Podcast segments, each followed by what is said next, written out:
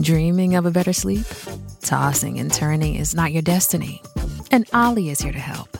OLLY invites you to sink into sweet, sweet slumber to improve your mental and physical health and overall wellness. More than just melatonin, OLLY's ingredients help you unwind your mind for a delightfully dreamy drift off. Sleep is on the way at OLLY.com. That's O L L Y.com. Survivor 46 is here, and so is On Fire, the only official Survivor podcast. And we have a twist this season. The winner of Survivor 45, Dee Valladares, will be joining us every week. We're going behind the scenes of the biggest moments, the how and the why things happen, and the strategy and analysis you can only get from someone like me, a Survivor winner. Listen to On Fire, the official Survivor podcast, wherever you get your podcast. This is Dynasty Portfolio Weekly, hosted by Scott Connor. Welcome back onto the trading floor for another episode of Dynasty Portfolio Weekly. And this week we are talking leverage trading. Last week's show, we talked about anti leverage trading and the situations where it may apply in today's Dynasty landscape. But today we're going to focus on leverage trading. I've talked a lot about this in the past. We'll go through some specific examples, but I want to start with the definition of leverage the exertion of force by means of a lever or an object in the manner of a lever to be used to your advantage to maximize strength, to maximize profit, borrowed capital for an investment, expecting the profits to be made greater than the interest payable. So, a lot of definitions of leverage where you can imagine it may apply to Dynasty. And here's how I've always defined it in Dynasty it's a very easy concept to understand the idea of an 80 40 deal. And the example that I can use with that is you're trading one single piece that adds up to a hundred, a dollar. You're getting back two pieces that add up to a dollar 20, 80 40. You get an 80 cent piece and a 40 cent piece back. So you're getting more total value. However, what we know about Dynasty is it's not about total value. It's about value in your given lineup in your given league, value that you can actually realize some sort of production, some fantasy points on a weekly basis. So if you think about it, where would the leverage be in a deal like that? And we'll focus first on the 80 part. The 80 part is going to be where you are going to make your leverage bet. That is where you are going to say, all right, I'm getting an asset here that is slightly less valuable than the one I'm trading away, but it's close enough to where the range of outcomes is it may be able to replace one to one the asset that I traded away. That's the 80%. The 40% piece, and I hate to even use percentages because it's really not correct. It's more like 80 cents to a dollar and 40 cents to a dollar. But the 40 cents is just the extra piece. It's the piece that I'm getting for free thrown in as kind of the sweetener in the deal. I'm probably not banking on that doing anything close to what the 100 percent piece or the $1 piece or the 80 cent piece is doing. That's not the intent. The intent is that is just an extra piece thrown in that I'm going to be able to use later for maybe something less. So let's give a real life dynasty example. I have a wide receiver. I have a receiver that is currently the wide receiver 25 on Keep Trade Cut. And I'll actually look up who that is to give everybody the example just so you can put names to this actual concept. So if you look at the current wide receiver landscape, you go to wide receiver 25 right now and you get the name Tee Higgins. Now, you can debate up and down whether you like Tee Higgins, whether you think he's overvalued, whether you think he's undervalued, etc. But I actually think he's a pretty good name for this exercise. So let's assume here Tee Higgins, wide receiver 25, that represents the side you are trading away. That is your $1 piece. That is your 100% of the trade piece that you're giving away. You're now looking at something like the Trinity Tracker, destinationdevy.com. You can get access to the Trinity Tracker uh, through the subscription to the website.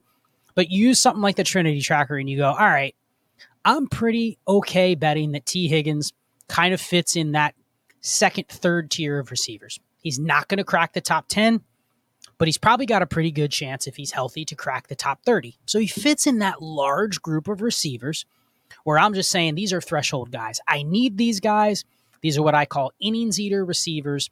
I need them, but I don't have to have them. Especially, I don't have to have the higher end ones in this range.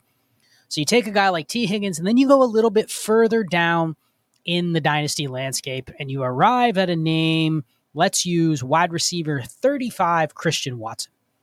Christian Watson, probably little more concern than Tee Higgins, less excitement than Tee Higgins, given that he's on Green Bay. They have a lot of receivers. Whereas Tee Higgins, he's on Cincinnati. Some people like that, but a lot of people like the fact that he could be on a new team.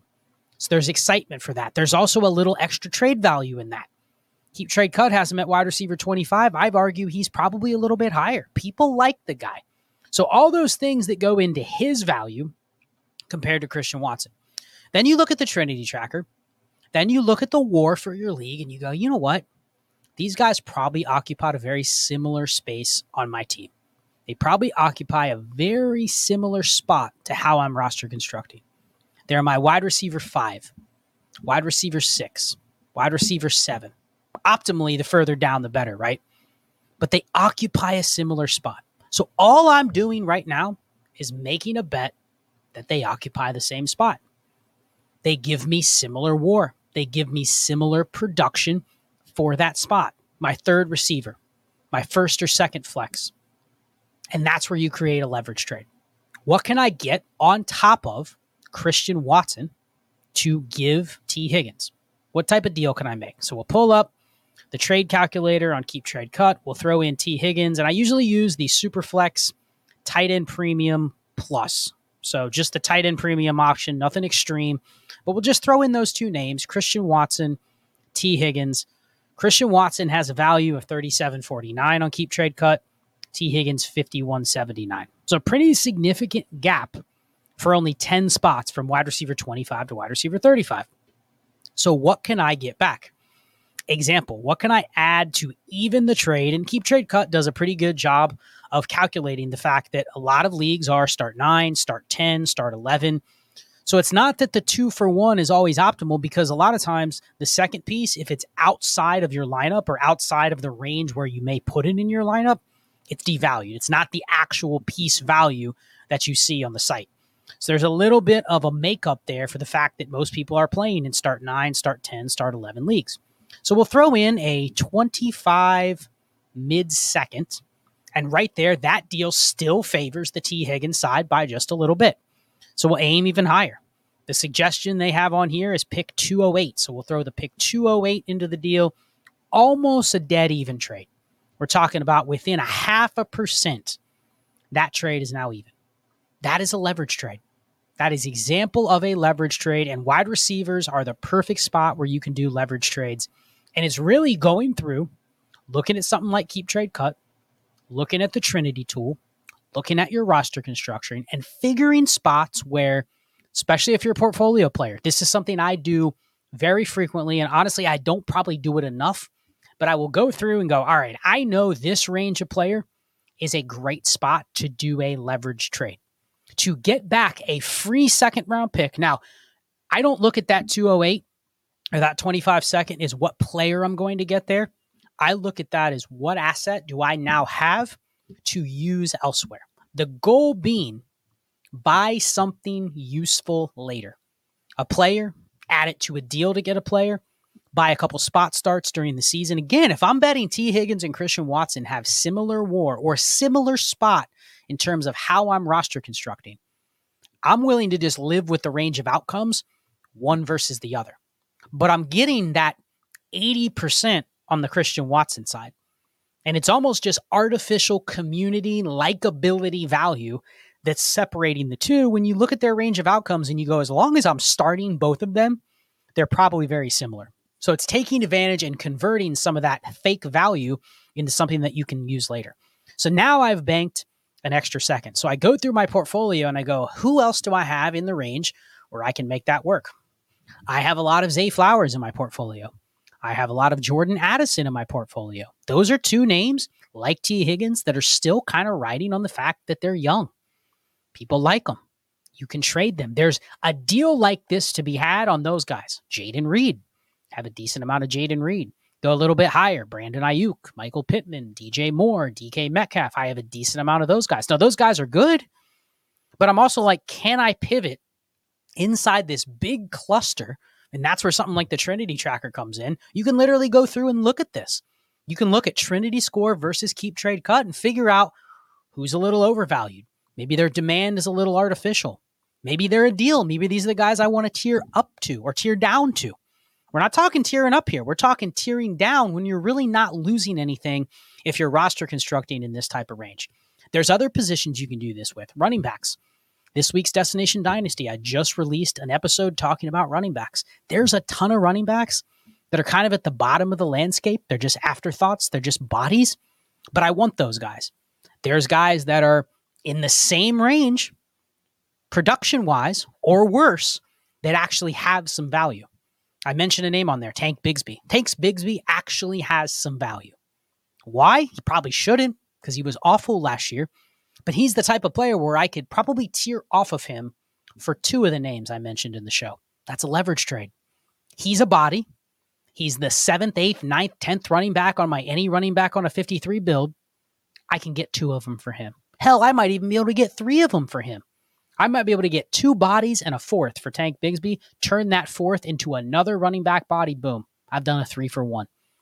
When the reality is, they are all, whether the three I get or the one Tank Bigsby, they are all just hopefully I can use them one time. So why not pull trades like this when you can take advantage of the fact that a lot of people in Dynasty are not playing in a portfolio? This is where portfolio and leverage goes hand in hand.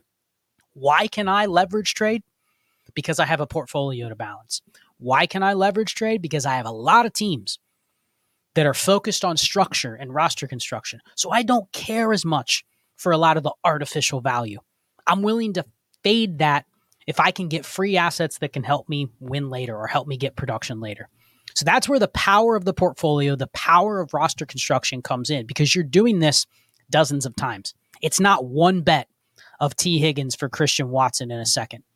It's 10 bets. One with Tee Higgins, two with Zay Flowers, two with Jordan Addison, one with Rashee Rice, one with DJ Moore, one with DK Metcalf, two with Jackson Smith-Njigba. You get the approach. The idea is to do these a lot. Do 50 of them. And I promise you, some of them are going to work out in your favor where you just get the better player. But you're also protecting yourself by getting the leverage. You can call it insurance, you can call it leverage, you can call it 80 40, whatever you want, but it's a way to increase assets. If you have one of these teams where you look at it and you go, I'm asset poor, I don't have a lot of flexibility. I don't have a lot of extra seconds, thirds in the future that I can use to buy spot starts, but I also have a tanked running back room. I also have a little bit of a shaky QB2 spot. Like, think about those situations. You need to find your teams you have places where you just need to create value on the team. This is the exercise to create the value. There's a time and place to go against this idea. That's the anti leverage video from last week. But for the most part, 24 7, 365, I'm always looking at places where I can leverage trade. Rebuilding, contending, in the middle, it doesn't matter because I'm increasing the value that I have on my roster. I'm increasing the overall value of the assets that I have controlled by my team. So in that case, the leverage trade is almost one that always will work if you can find the right manager. You have to cast a wide net. Again, that's why a portfolio and having some sort of number of teams to fall back on makes the most sense. Because there's going to be leagues you can't get that price for Tee Higgins, but you could for Zay Flowers. Another league, you can't get it for Zay Flowers, but you could for T. Higgins. You have to be able to cast a wide net and it's more about the process of leverage trading versus the specific examples I gave. So I use player names as examples, but go through your team, especially your teams where you say, I need to create value here. I can't just create it out of nowhere. I don't have a lot of players to liquidate. Hey, I need a couple seconds and thirds, but I don't really have anything to sell for seconds and thirds. Because a lot of times, if you're roster constructing in a way, I don't want to sell single players for a single pick. Guess what? That isn't a leverage trade. Sure, there's players I want to get rid of. Sure, I'll take a third. Maybe I'll take a second here. But generally, players that I've already wanted or had because of my roster construction, the last thing I want to do is just sell them one for one, unless the goal is to liquidate.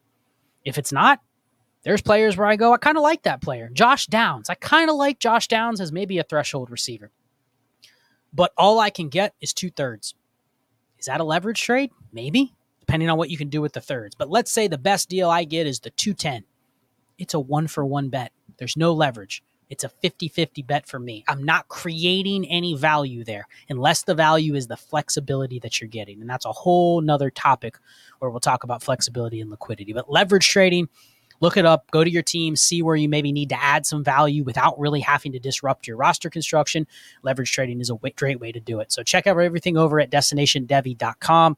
That's where you can find the Trinity tracker. Sign up for the Destination 5 tier. You'll get access to the Discord with all of the tools. Also, patreon.com backslash all gas, where you can find access to the Discord and the bonus content that we do there.